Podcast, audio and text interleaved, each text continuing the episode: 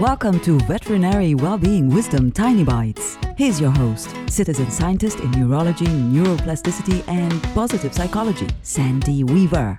Just because you're related to them doesn't mean they can run roughshod all over you. Do you have a family member who violates your boundaries? Ask yourself, would I accept this kind of behavior from a client?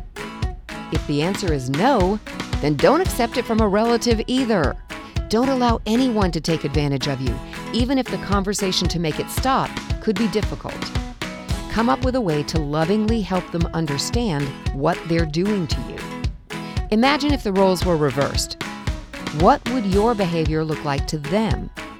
Express that and see if you can help them change their ways. For tools to create more success in your life, visit centerforworkplacehappiness.com. Want more tiny bites of veterinary well-being wisdom? Subscribe to the podcast and share it with your friends. And there's lots more at centerforworkplacehappiness.com. Here's to your well-being, one tiny bite at a time.